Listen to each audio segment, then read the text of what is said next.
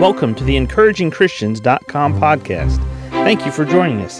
Get ready for today's encouraging truth from God's Word. Acts chapter 5, verse 14.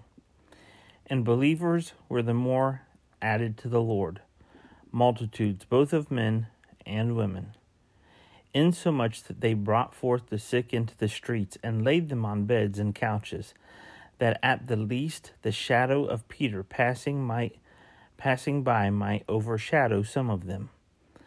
There came also a multitude out of the cities round about unto Jerusalem, bringing sick folk, and them which were vexed with unclean spirits, and they were healed, every one. As we come to this passage of Scripture, it's very unique passage of Scripture you could really go back to chapter 5, verse 12, and it says, And by the hands of the apostles were many signs and wonders wrought among the people. Now, as we consider this passage of Scripture, God was working at this time here in the book of Acts in the disciples, through the disciples, in the church, and through the church as a testimony to the unbelieving Jews. But people were believing. That's the whole key of this passage of Scripture. People who were unbelievers became believers. The signs and wonders that were wrought among the people were the testimony of God through his people to people who became his people. Believers were the more added to the Lord multitudes both of men and women. There were sick people being healed. They knew that if they could just get their family and their friends and their relatives, people who were sick, if they just could get them under the shadow of Peter as he walked by, they could be healed. Now, this is important as we consider this passage of Scripture because you're rarely going to hear this passage being preached on by a modern preacher, by someone from the pulpit, because this passage of Scripture is not something that you li- literally see every day, the activities. But yet, these people we're believing. God meets each of us where we're at.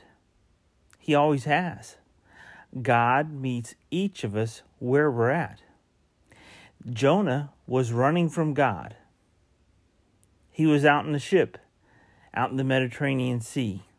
He was asleep in the ship. God met Jonah where he was at. He even prepared a whale, a great fish, who swallowed Jonah.